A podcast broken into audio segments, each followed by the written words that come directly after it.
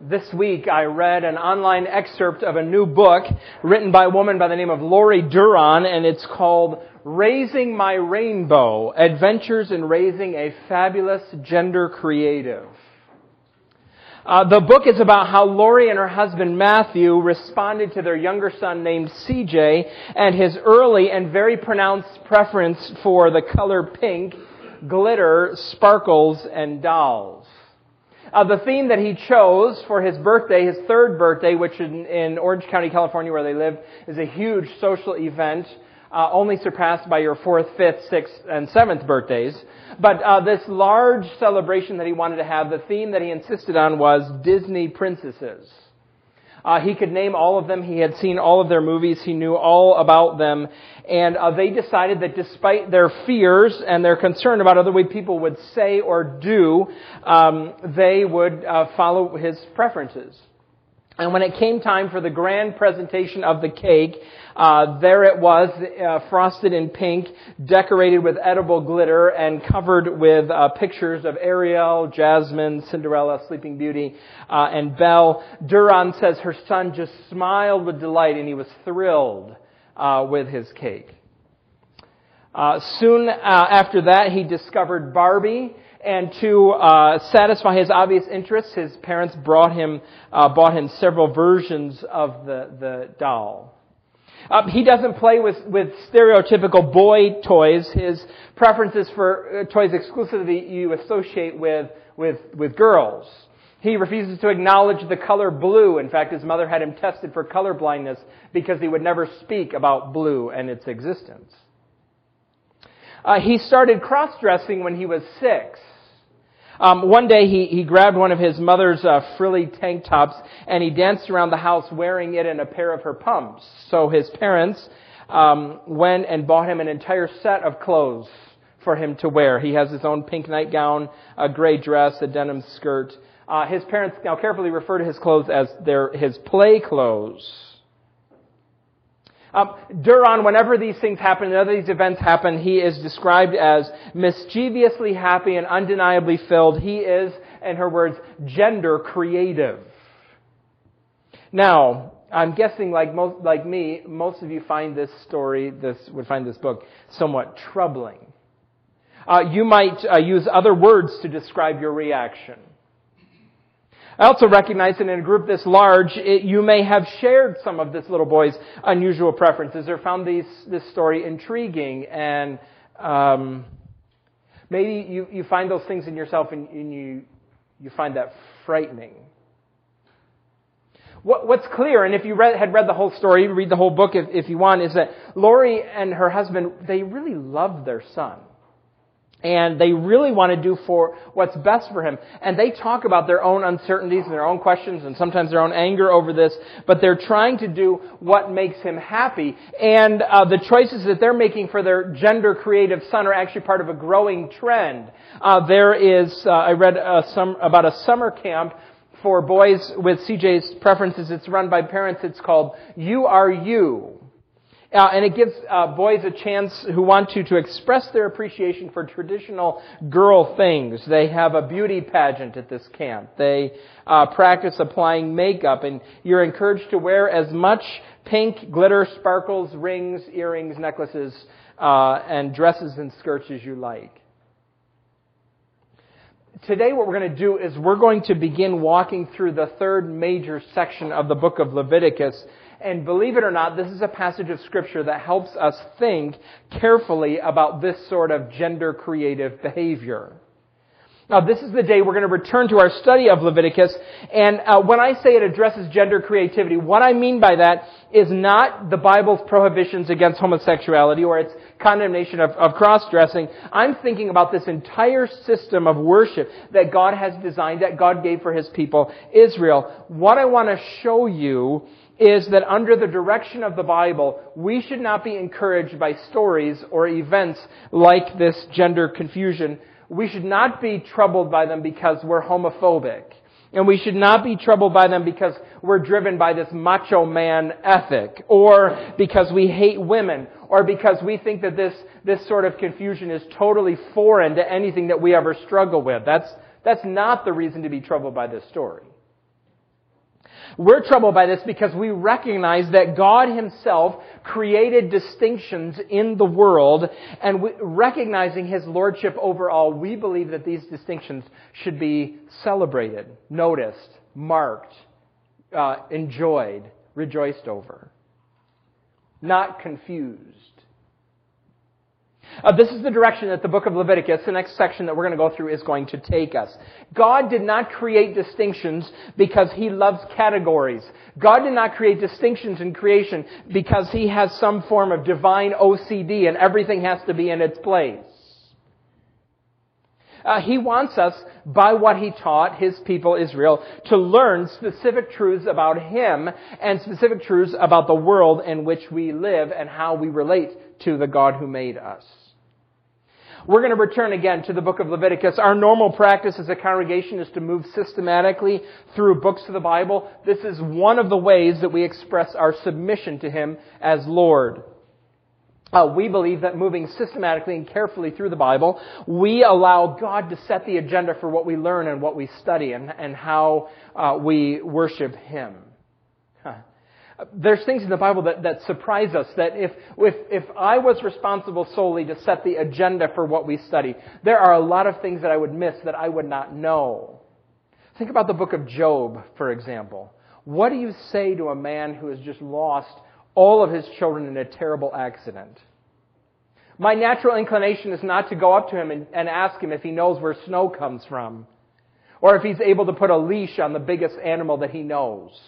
Or to ask him if he's ever seen a mountain goat give birth, or if he can, if he knows how to make the sun rise in the morning. That would not be my natural reaction. But it's, it's the questions that God wants us to ask. The things that God brings to a man who's lost all of his children.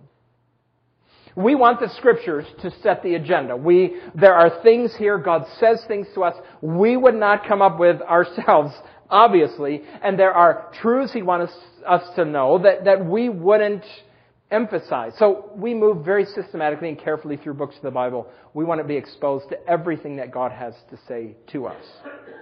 And now it's been some time since we looked at the book of Leviticus, so my goals today are very simpler. First, uh, I want to uh, remind you of some of the things that we have learned uh, so far. Do you remember the various types of sacrifices that are offered in the book of Leviticus? Do you remember all of them? Well, don't worry if you didn't. I didn't either. I had to go back and review. Um, we're going to spend some time doing that this morning. Second thing I want to do today is I want to set the stage for the next several weeks by unpacking several concepts that are going to repeat it, be repeated uh, over and over again as we look specifically at the chapters that are to come. And then from there, third, the third thing I want to do is I want to show you why this matters. What difference does it make to learn about this ancient worship system that was in a culture so different from ours? Uh, we're separated by so many thousands of cultural and social and religious development. Why, why are we going to talk about these things? Well, let's begin here by reorienting ourselves to the book. Now, some of you have this, but I included in your bulletin on the back of our song sheet today this, this handy dandy chart of the book of Leviticus. And today we're going to start, our aim is to start in chapter 11. That's where we're going to go. But this chart reminds us of some of the basic facts of the book of Leviticus. Leviticus was written by Moses. And it serves as the main worship manual for the Old Testament. It was for the Israelites, these people who have been rescued from slavery in Egypt. God has rescued them and now He wants them to know how they are to live with Him and worship Him. The name Leviticus comes from the tribe of Levi. If you were going to be a priest, you were a descendant of Aaron, the high priest, who was a member of the tribe of the Levites. Remember the nation of Israel is a tribal people. That's how they organize their life, based on their tribe. We do it how? Mm, based on our political boundaries. We're Pennsylvanians, not New Yorkers. Uh, we're, Lan- I can't say this properly apparently, Lancastrians. And not uh, Perryites? I don't know. Um, let them deal with that. Uh, where uh, uh, we we or or I am of Penn Manor, and some of you are of LS or Hempfield or CV, right? Uh, that's how we uh, we organize ourselves. We we we uh, categorize ourselves. We identify ourselves. Well, in, in the ancient world, in ancient Israel, it would have been by tribe. I am of the Levites. And Leviticus is for the Levites. One of the great challenges of reading this book is that it was written with a culture, into a culture with, a, with uh, practices that are so far different from our own. Uh, even as Christians, we believe this whole book is God's Word. Uh, but it's not familiar to us, this world. Uh, but we're looking at it carefully because in the book of Leviticus we have embedded for us foundational ideas that will show themselves all the way through the Bible. We're, we're looking, as it were, if, if the New Testament is a skyscraper, the book of Leviticus is the foundation that supports its height. If the gospel is a flower, the book of Leviticus is the bud that is going to open and reveal the beauty of that flower to us. If Jesus is the symphony that we want to hear, the book of Leviticus has the scales and the tunes and the key signatures and the time signatures that lay the foundation for that beautiful music. It make, makes the music sing. Now, here are some key ideas that we have already discussed in various ways that I think we need to remember afresh. First and most centrally in the book of Leviticus, Leviticus teaches us over and over and over again, God is holy and we are not. God is holy and we are not. That word holy, it's a religious word. Most specifically, it just means set apart. God is set apart. He is unique and distinct. God is uh, set apart, most especially from sin. Now, if we were to think of that positively, when we say that God is holy, we mean that He is, He is uh, holy, unique in power and in goodness and in wisdom. That is, um, God is good. He knows what is right. He's wise. He knows what is right, and He has the power to bring about what is right. When we talk about God being holy, being good, we are affirming that if you knew everything that God knows, if you could see every situation and every person and every circumstance through all time the way God does, and you could see exactly what God was doing in every situation, at every moment, you would say that is exactly the right thing that ought to happen. What God is doing, it's absolutely perfect. That thing that He is orchestrating, whether it be blessing or cursing, justice or mercy, God's holiness means that at every moment in time, He does exactly what should be done, exactly what is right. Now, God's holy and we are not. If someone were to take a video camera and follow you around for 24 hours, and you were able to sit down and watch your own life for 24 hours, I, wonder what you would say. If you could see everything that God does, you would say, that's exactly right. What would you say if you could see the 24 hours of your life? Hmm. Something like that happened to me yesterday. We were driving downtown on our way to the library, and uh, we came to a crosswalk. Pedestrians have the right of way. We stopped. A family crossed in front of us. They all stepped onto the curb to go, and I started moving. But the little boy, who was a part of this family, had dropped one of the leaves that he was carrying. All precious leaf. So he stepped back into the road to reach down to grab the leaf, and I, I stopped, and, and his mother grabbed him and pulled him up on the sidewalk, and she said to him, What's the matter with you? The windows were open, I could hear it. So I, I said to my children, I said, Have I ever said, What's the matter with you to you? Children do not spare you, do they? I, I don't like that phrase. They said, Yes, you have. Oh. Claire said, Well, most of the time you say, What's your problem? I don't say, What's the matter with you? What's your problem? That, that question, that self righteous, angry, frustrated question has come out of my mouth at my kids. And I saw somebody else do it, and I thought, oh, is it that ugly when I say it? Yes, it is. God is holy. I am not. Earlier this summer, again, just another car story for you. We were riding in the car, and, and I had used that phrase again. Some, we, we were talking about prayer over the summer. I, I, can't remember the context under which I said this. I think I was talking about how uh, we come to God through Jesus, and I said, you know, why we need an intercessor because God is holy and we are not. And Claire said to me in the car, she said, do you know how many times you've said that? We're studying the book of Leviticus, and you say it over and over and over again. God is holy and we are not. And she started chanting it. God is holy and we are not. God is holy and we are not. And our children, her siblings, started joining in in the back of the car. They thought they were making fun of me inside. I'm going, oh, at least they heard something I've said. right? Uh, it's over and over and over again in this book. God is holy. He is unique in beauty, in glory, in wisdom, in power, in goodness. And, and everything in the book of Leviticus is designed to teach us this lesson, to remind us of us, to ingrain this in us.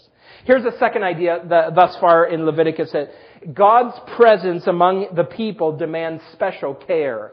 God's presence uh, among the people demands special care uh, unique to all nations in the world, the Israelites, God here moves in physically with them. That's what the book of Exodus is about. The book of Exodus is about, towards the end, how God's people build, the Israelites built the tabernacle that God was going to move in, that was going to be His house.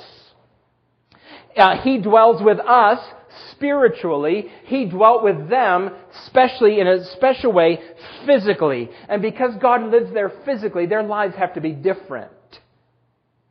How, how does your behavior change when you have house guests? You have somebody come over to your house. Um, does your menu change, or uh, maybe if they're staying for a few times, a few days, your bedtime changes? Um, maybe you eat in the dining room. Oh, company's coming. We're eating in the dining room. What is this plate? It's the china. We get it out when company comes. Don't break it, right? Special plates. We've got guests. How do you live when God moves into the neighborhood? Well, His presence demands uh, different things. One of them is this great system of sacrifices. Here, here's key idea number three. The sacrificial system was detailed and exacting. Detailed and exacting. In order for the people to survive with God living among them, the people offered these sacrifices. The guilt of the unholy people in the presence of a holy God has to be covered. They have to be protected because part of God's goodness is that He is committed to fixing everything that is broken. He's committed to righting every wrong, to fixing every act of evil. He is committed to pouring out justice on every parent who says, what's the matter with you? The problem is that the people themselves are broken. They're wrong. They're evil. So what are they going to do? They offer sacrifices to cover themselves, their unholiness. We're used to thinking of the Old Testament sacrifices as a one-to-one correspondence. You sin, you offer a lamb. You sin, you offer a lamb. That's not the way the sacrifices in the Old Testament, though, worked.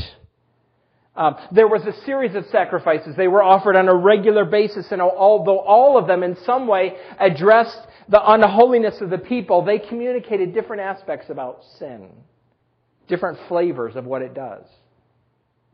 Uh, the animal sacrifices to us sound the most gruesome. The animal died as your representative. You brought a perfect animal to worship. You confessed your sins and you leaned on it and you slit its throat. People have mocked me. You know how many times I have done this standing up here? They've said, we've missed that gesture all summer long. So there you go. Over and over. Right here. This is what you did. Lean on the animal, slit its throat. You collect the blood, and you take the blood and you splash it against the altar.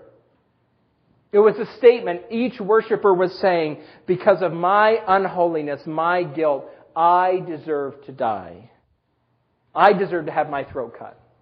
Of course, uh, all these sacrifices are, are pushing forward, uh, anticipating when Jesus himself will come and he'll be offered as the ultimate sacrifice for all unholiness. Uh, let me just remind you of, briefly of the different sacrifices. Burnt offerings were the most common sacrifice. They were offered by the priests every single day, and you could bring some one too uh, if you wanted. Uh, and and uh, they were atoned for sin, but they also communicated because the, the burnt offering was placed on the altar and completely consumed, totally given to God. Burnt offerings are the symbol of total dedication to God, total devotion to God, exclusive loyalty to God a fellowship offering, uh, excuse me, a grain offering, they followed a burnt offering. It was, a, it was a presentation. Do you remember in Leviticus chapter 2, there's the recipes for how you can do this. You can just bring the grain, you can bring the flour itself, or you can bring bread, or you can bring something that sounds like a donut as it's described in the Bible. Ha, some of you bring donuts to church, right? they take, take donuts. And, and, um, this is a grain offering. It's a symbol. God is the provider. He, He provides for us. Fellowship offering is a celebration of peace with God. Because of the forgiveness of sins, unholy people can live in the presence of a holy God and have peace with Him. And what do you do with that offering? Well, you, you, you give part of it to God, you eat part of it, and what's left over you share with other people because peace with God is something to be enjoyed and something to be shared. Uh, then there's uh, sin offerings, or maybe better stated, purification offerings. This reminds us here that sin defiles, sin pollutes. And purification offerings address this, this pollution. And finally, there's guilt offerings. Sin makes you a debtor. Sin defrauds. Um, sin defrauds God. It robs God of His glory. It steals from others and guilt offerings are about resolving the debt that sin brings. The sacrificial system was detailed and exacting. Now here, here's the final key idea, the final uh, uh, key idea from Leviticus that we've covered so far. Human beings need an intercessor. Human beings need an intercessor. You cannot yourself enter God's presence. You need someone to represent you, someone who has specifically prepared, someone set apart for this task who's trained and who's dedicated to live this life of representing you to God. And if you remember, do you remember that story of Nadab and Abihu? The first day, the first day the tabernacle was being used, Aaron's sons, Nadab and Abihu, bring what, what the Bible calls strange fire. And what happens? They bring this strange fire to the altar, and God judges them, and they're consumed. They're dead. I, I once heard of a wedding where, where at the climactic moment of the wedding, uh, the bride and groom had planned, uh, the bride and her mother had planned that, that there would be this, this box of, of butterflies, a thousand butterflies, and at the climactic moment they would open the box and these butterflies would fly out in this beautiful uh, moment. Well, the wedding was outside, and no one figured on the heat of the day and, and no one figured, uh, thought about the fact that the butterflies were not in the shade. And inside the box it became stiflingly hot. So at the climactic moment, they opened the box and they looked in and found they had paid for 1,000 dead butterflies. Seems like a bad sign, right? I'm not a superstitious person, but you, do you say? Congratulations on your wedding, you killed a thousand butterflies. Here's this new worship system. Yes, we can go in God's presence. God's going to live with us. He's going to bless us. Yes. And then Nadab and Abihu approach God and boom, they're struck dead. And you say, oh, oh, no. Who's got, who, who is going to represent the people to God? Who, who's, it's got to be somebody better than Nadab and Abihu. It can't be them. It's got to be somebody better. That's where we have been. And now for a few minutes I want to talk about where we're going. For the next several weeks, and the next several chapters in the book of Leviticus, we're going to think together about the laws of purity, the purity laws, and we're going to learn how and why God makes certain distinctions. Distinctions about what the people ate and wore, and dis- distinctions about diseases and infections, and, and distinctions about how they regulated their married life and their family life. This is the part of the Bible that we get mocked for. You Christians who believe that you should obey every part of the Bible, do you eat shellfish? Because when I read my Bible, it says you're not supposed to eat shellfish. How about bacon, huh? If you really believe the Bible, why do you eat bacon? I've heard some Jewish commentators say, as if the persecution we have endured is not enough, God also took bacon from us. You Christians, you don't believe all the Bible. Do you wear, uh, do you ever wear uh, linen and cotton together? Because you're not supposed to do that according to the Bible. Uh, yeah, you say you believe the Bible, only the parts of the Bible that you want to obey and you want to believe. That's what you're like, you Christians. Hmm. Uh, that seems strange, but God has ordered the people's lives. And God has commanded them to think in different categories. And we're going to talk about those categories in the next several weeks and, and if they still exist and why they still exist and, and what they mean and what we're supposed to learn from them. Take your Bibles and turn me to Leviticus chapter 10, verse 10.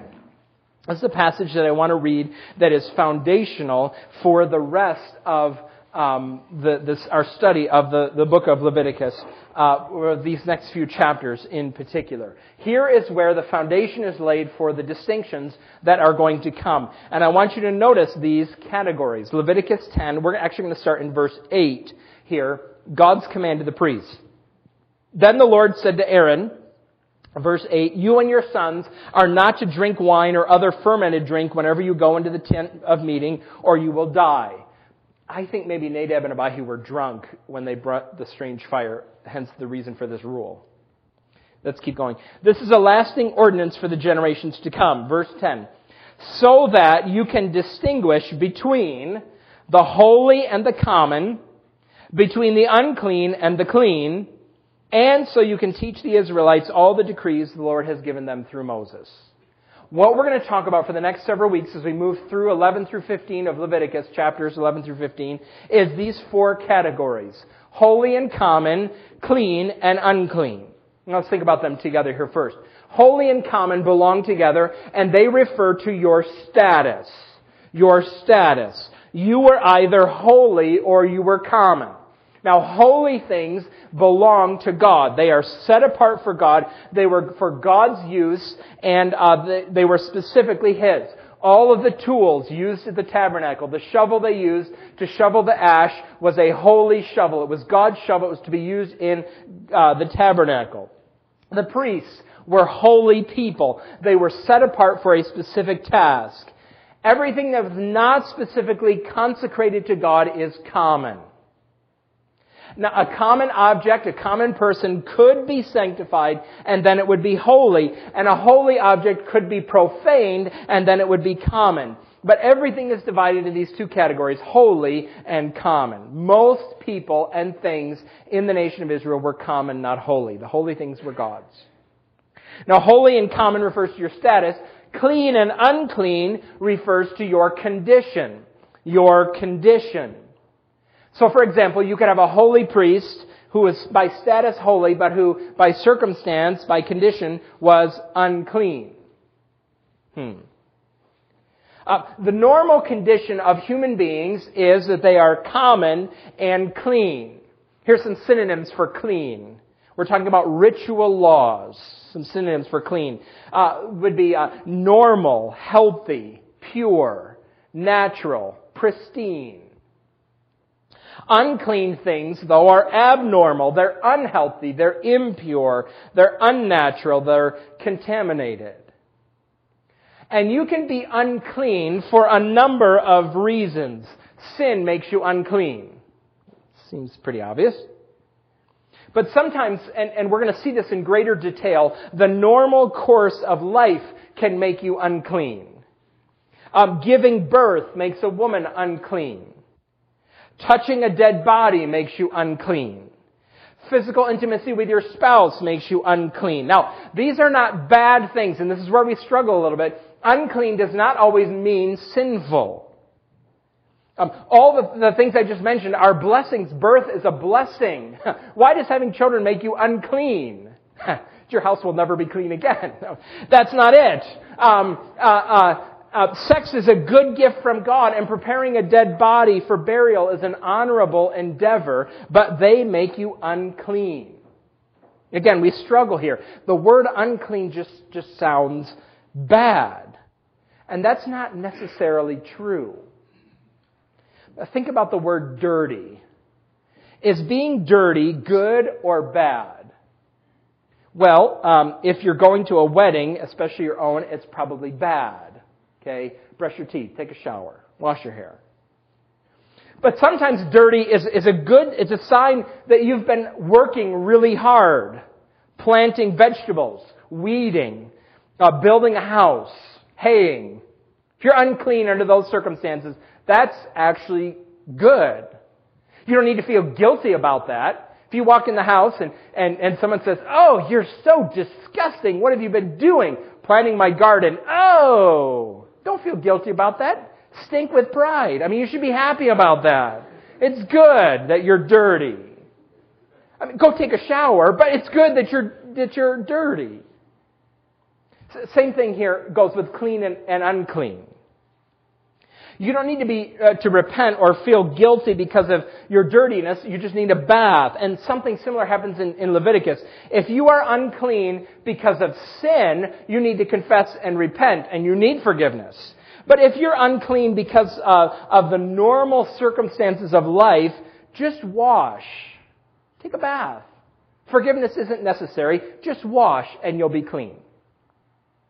Again, we're going to talk about this more, but there are levels of uncleanness. And, and, the implication of Leviticus is if you're unclean, you should long to be clean. You should look forward to it. Now, here's why. There is one rule that you must always keep in mind with being clean and unclean, holy and common. You must never, ever, ever forget this. The rule is the categories must not mix, especially what is unclean. What is unclean cannot enter God's holy presence. Uncleanness is contagious. It spreads. It profanes what is holy. And unclean people cannot enter God's presence. An unclean priest should not report for duty. And an unclean person cannot present a sacrifice unless it's a sacrifice to purify him. If you are unclean, something has to be done about it. God is creating distinctions and categories in their mind. Why is He doing that? Well, that's what I want to talk about briefly here before we finish. Number three, I want to talk about purity laws and followers of Christ. We're going to talk about the specifics more in the coming days, but I want you to recognize two things. Number one, you should recognize that some distinctions still remain. These, these are the building blocks in the book of Leviticus that teach us how to think about God. Now, God is not so concerned about bacon that He forbids all people at all time to eat it, but He built into this legal system a, a, thinking that was supposed to shape how they evaluate the world and the world God made. There are categories of food and there are categories of being. God is in a different category than I am. He is different than I am.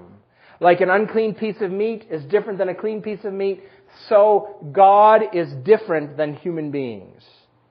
Much of the Levitical law is this teaching tool to implant in the people's minds that there is a distinction between God and human beings.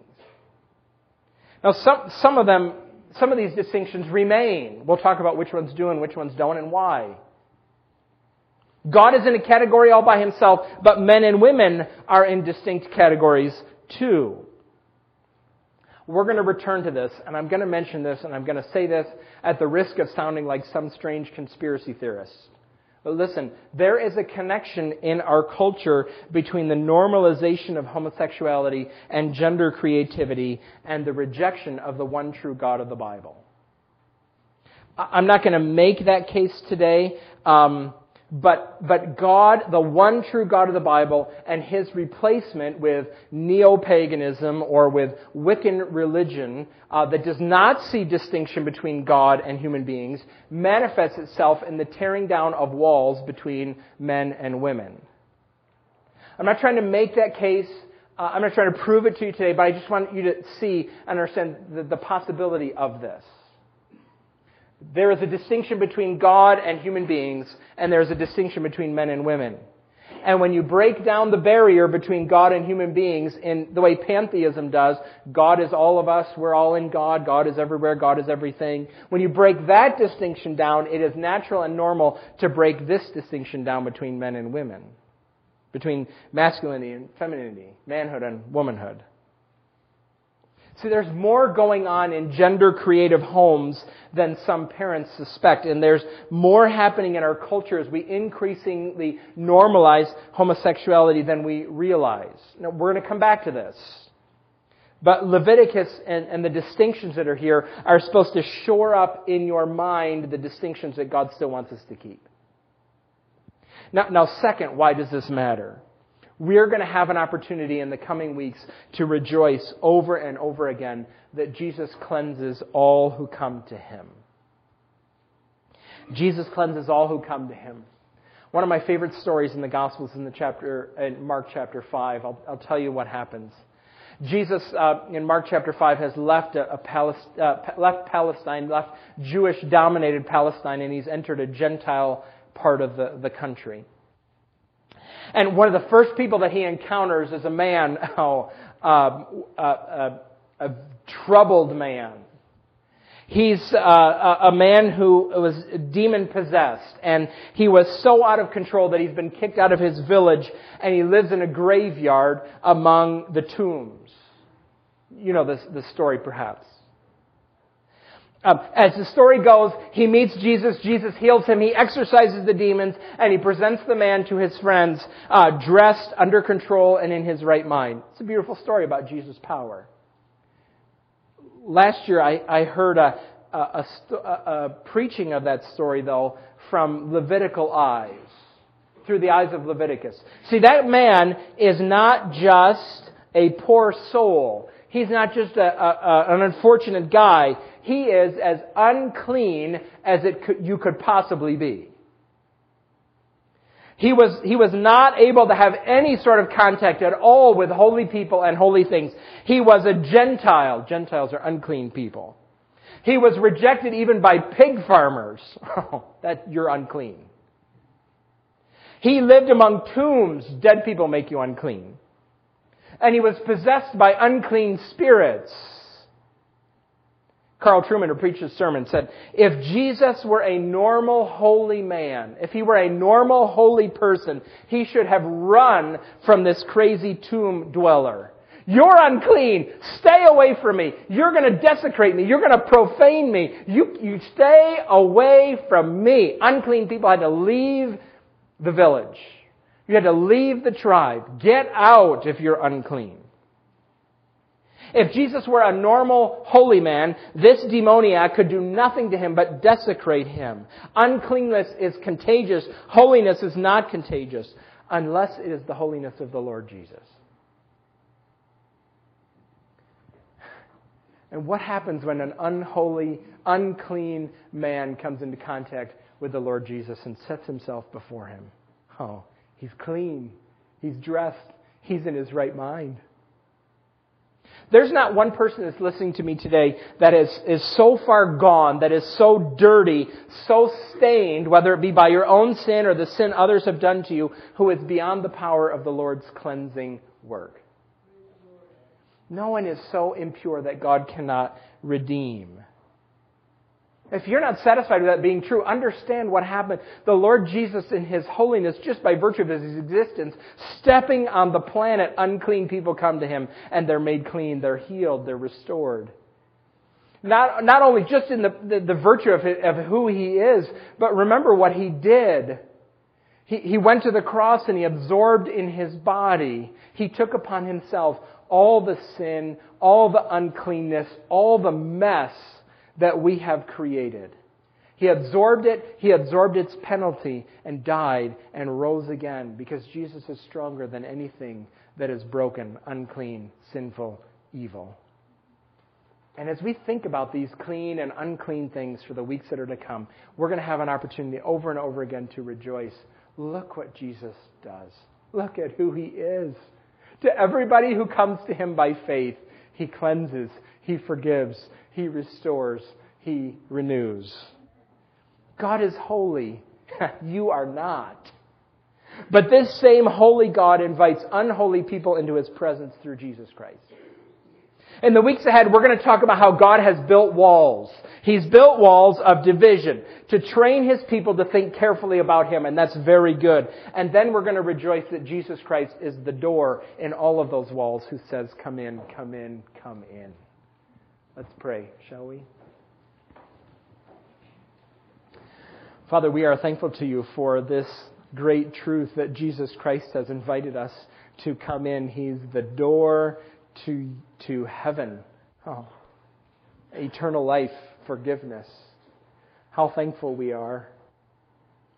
Father, as uh, we pray, as, as we, we are entering this study of this strange material in this culture that's so far away and so different than we are, would, would you give us wisdom and insight? Uh, help us to learn the things that we should learn and see in them the truths that, that are there. Uh, give us clarity of, of thought and understanding. Thank you, God, that you so carefully have taught your people about your holiness and our unholiness. By your clear diagnosis, we recognize with great joy the cure that is our Lord and Savior. What a Savior He is. Magnify His name in our presence as we study this, your book, that you have given to us for our correction, our learning, our training in righteousness. Do these things in us and for us, we pray in Jesus' name. Amen.